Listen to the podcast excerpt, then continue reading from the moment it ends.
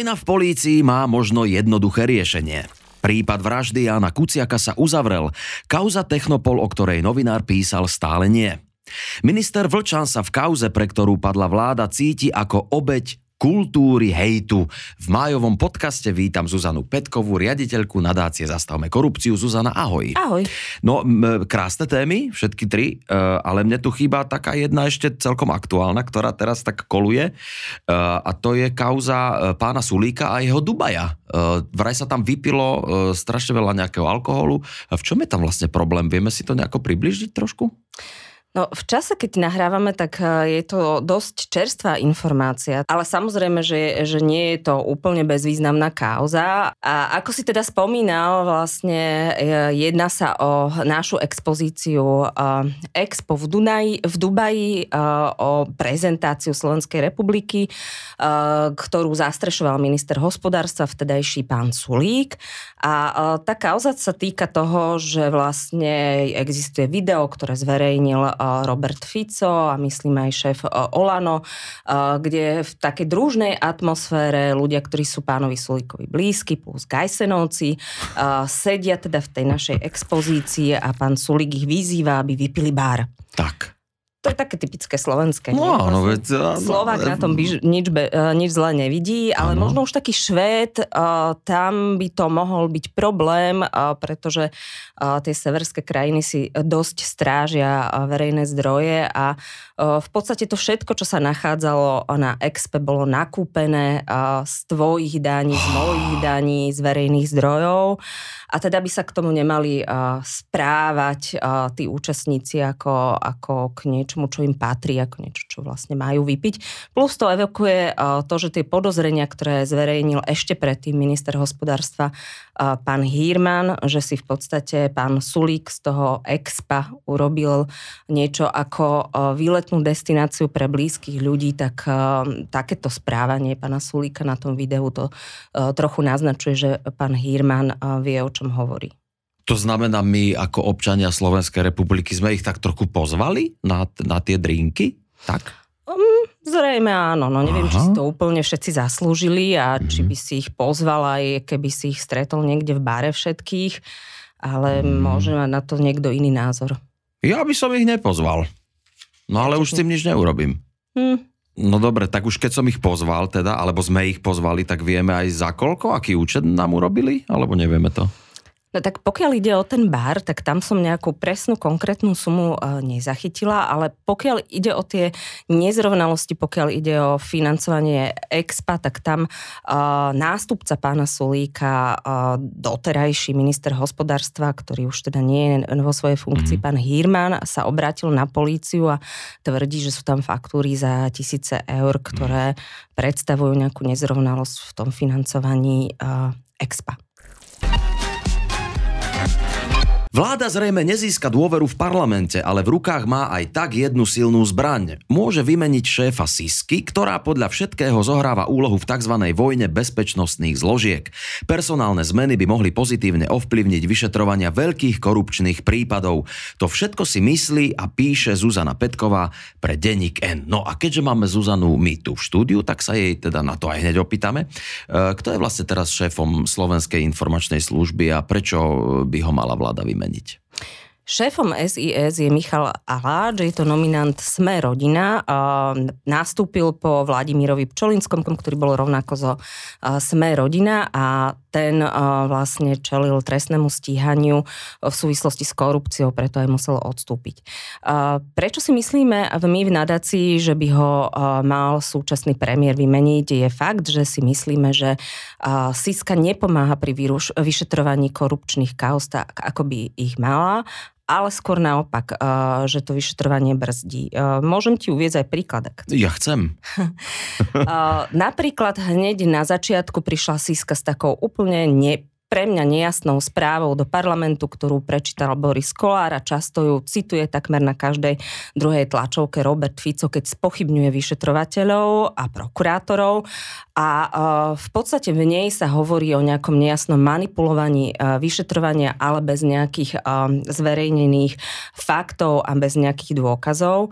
Ďalší takýto prípad je napríklad trestné stíhanie kľúčových svetkov v kauze pána Pčolinského, keď bol vlastne stíhaný za korupciu toto obvinenie tých svetkov za krivú výpoveď e, podľa rozhodnutí súdu bolo urobené na základe nejakých informácií sísky a, na a neskôr bolo vyhodnotené ako nezákonné. Toto všetko sú také indície, ktoré smerujú k tomu, že síska tej policii s korupčnými kauzami nepomáha, ale naopak. Dobre, takže slovenská e, informačná služba je vlastne protislovenská? Neviem, či by som to tak presne nazvala, ale z toho, čo môžeme sledovať z činnosti tejto utajenej neverejnej organizácie, sa javí, že dlhodobo v podstate a, akoby nepôsobila v záujme Slovenskej republiky, ale a, niekedy sa javí, že pôsobí skôr v záujme niektorých lobistických skupín. No a pán Krajniak sa nechal počuť, že SIS odvádza dobrú prácu, lebo pomohli nájsť vraha e, z teplárne. Toto by teba nepresvedčilo? Uh, vieš čo, no tak ja spo, si pomôžem takým kliše, že uh, jedna lastovička leto nerobí. Samozrejme, že toto má vlastne Siska robiť. Mne skôr chýbajú nejaké kontinuálne výsledky, pokiaľ ide o odhalovanie veľkých ekonomických trestných činov, kde by mala naozaj Siska zbierať dôkazy o mafiánskych skupinách, o tom, ako sa tu podvádza s daňami a pri odhalovaní veľkej korupcie a tam nejaké veľké výsledky dlhodobo nevidím. Práve naopak. Mm-hmm. Možno si spomenieš na známu kauzu Gorila z minulosti, kde tiež Siska mm-hmm vyšetrovateľom bránila v prístupe k nejakým informáciám a takto je to aj spätne dozadu si myslím už ako keby nejaký vzorec, podľa ktorého tá Siska postupuje. Áno, a podľa teba by vojna v, v bezpečnostných zložkách mohla skončiť, keby na mieste šéfa SIS sedel niekto iný. To znamená, že by sa už nevyťahovali nahrávky a nehovorili by sme o spolitizovaných procesoch. A čo by sme, čo by sme potom robili? Predstavujem si, že politici by sa potom na tých tlačových konferenciách mohli namiesto tých nahrávok zaoberať napríklad konkrétnymi návrhmi na mhm. riešenie problémov ľudí, že by vláda, ktorá by disponovala korektnými informáciami zo SISky, mohla robiť dobré rozhodnutia podložené informáciami a faktami. Um, takže toto by asi takto malo fungovať. Aha. A teraz mám takú otázku, že, že ako keby e, štyri v jednom. Uh, má teda vláda právo, moc uh, vymeniť uh, šéfa Sisky? A ako to môže urobiť? Kto to môže urobiť? A koho treba trošku tak posúriť? Uh, tak asi premiéra uh, Ľudovita Odora, ktorý sa dnes vyjadril, že stále to nie je uzavretá vec, mm-hmm. že mhm. on o tom stále uvažuje, poradí sa s ministrom vnútra a podobne. A v prípade, ak sa tak rozhodne, tak uh, môže vlastne výmenu šéfa SIS za vymenovanie nového navrhnúť prezidentke. No dobre, a uh, myslíš si, že teda je to reálne? No neviem, či na to naberú odvahu, pretože som zachytila aj také uh, vlastne jeho vyjadrenie, že by to mohlo znamenať nejakú búrku, zrejme sa obávajú a hnevu sme rodina.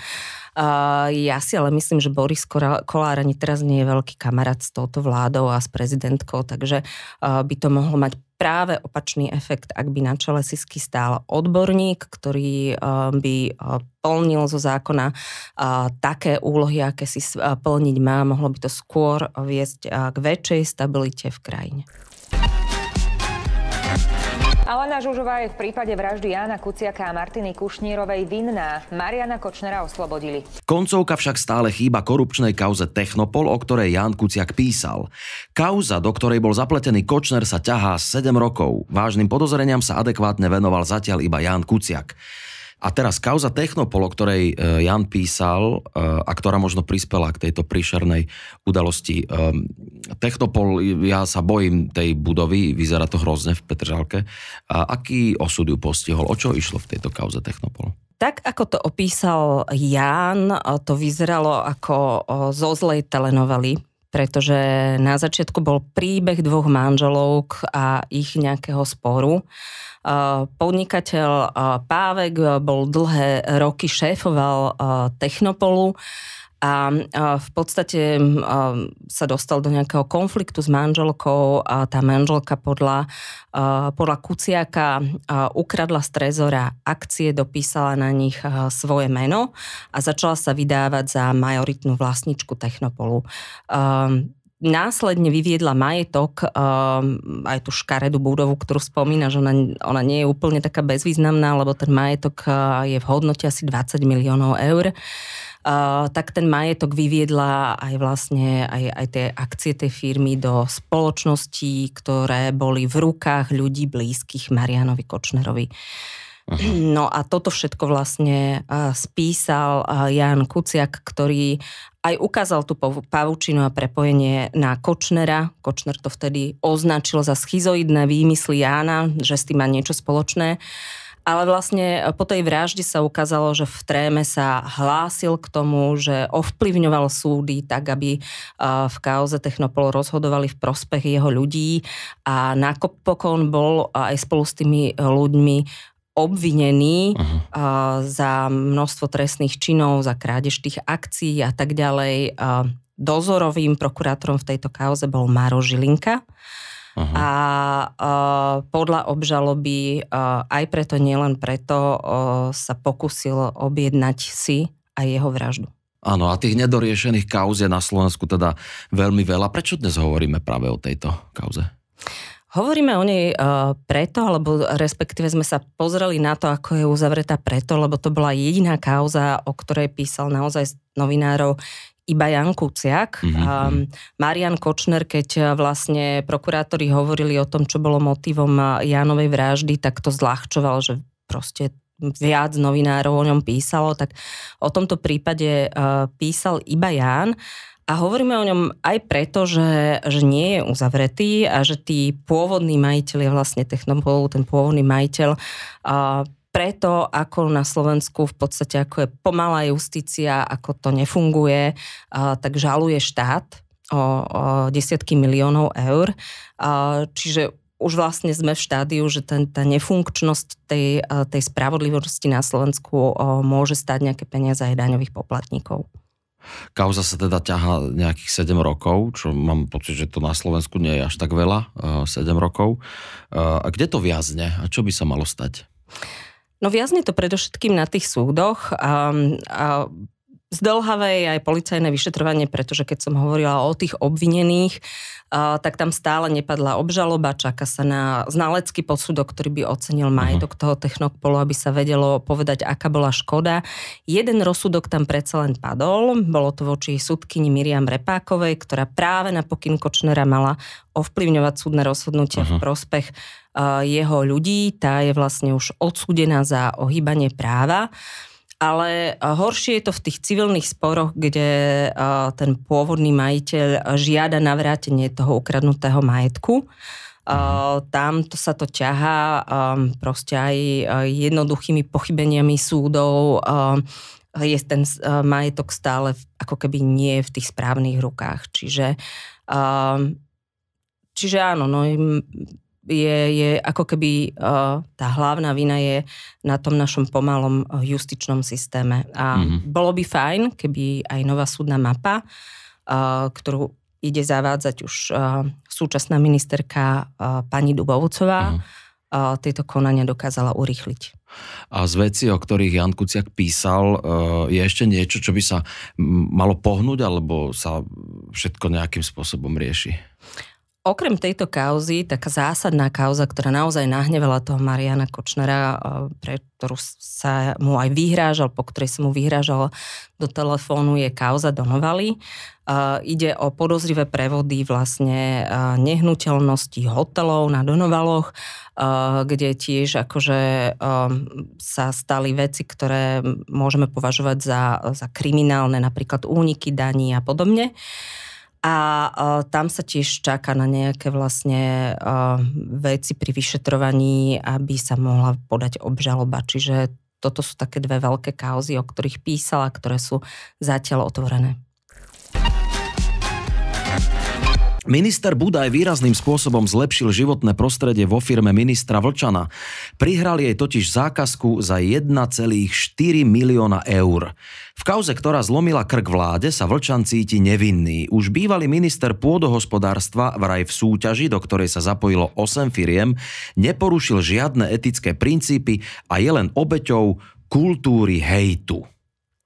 No tak ten milión a pol tú újmu hádam napraví, nie? Čo si o tom myslíš, Zuzana? Uh, tak neviem, on sa nemieni tej dotácie uh, vzdať, ale zatiaľ nebola vyplatená, pretože uh-huh. okolnosti uh, toho pridelenia dotácie sa preverujú, kým pán Volčan v tom má jasno, tak niektoré iné orgány v tom jasne nemajú a prešetruje to policia aj niektoré, niektoré štátne, štátne úrady, takže musíme si počkať. Uh-huh. No je ale zaujímavé, že to pán Vlčan teda takto cíti. Uh, je možné, že, že sa mu kryjúdi? Že máme nejakú dieru v zákonoch? Uh, diera v zákonoch tu je, pretože nie je úplne jasné v zákone o konflikte záujmov, čo je konflikt záujmov. Uh, pán minister by nemal byť, môže byť majiteľom, ale nemal by uh, podnikať a konať v prospech tej, uh, tej firmy. Uh, niekde som zachytila informáciu, že mal napríklad dispozičné práva k bankovému účtu uh, tej firmy. To už indikuje, že, uh-huh. že za ňu ako keby môže konať. Jasne to ale v zákone napísané nie je, čiže uh, ten zákon by sa definitívne mal uh, nejakým spôsobom uh, spresniť. Sú aj štáty, kde sa to rieši tak, že, že ten verejný činiteľ, aby takéto, do takýchto podozrení sa nedostával, sa úplne vzdá svojich firiem, proste úplne z nich vycúva alebo, alebo predá. To je v zásade na debatu, že či by takto potom tí verejní činiteľia, ktorí chcú profitovať vo svojej funkcii a aj a spájať to s biznisom, či by svoj majetok neskrývali ale jednoznačne by sa tie pravidla mali určiť tak, aby uh, tam tie podozrenia z konfliktu záujmov neboli. No a dobre, a teraz keby sme mali lepšiu podobu zákonov o konflikte záujmov, e, myslíš si, že by sa toto nestalo? Že by, že by stále by sme mali vládu? Uh, ťažko povedať, pretože je to trošku aj o nejakom etickom rozmere tých ministrov. A tuto vnímam, e, že pán Vlčan nebola práve nominácia, ktorá by dbala e, na ten etický e, rozmer, uh-huh. pretože aj bez zákona si mohol vlastne uvedomiť, že keď je v takejto verejnej funkcii, tak sa jeho firma o verejné zdroje uchádzať nebude.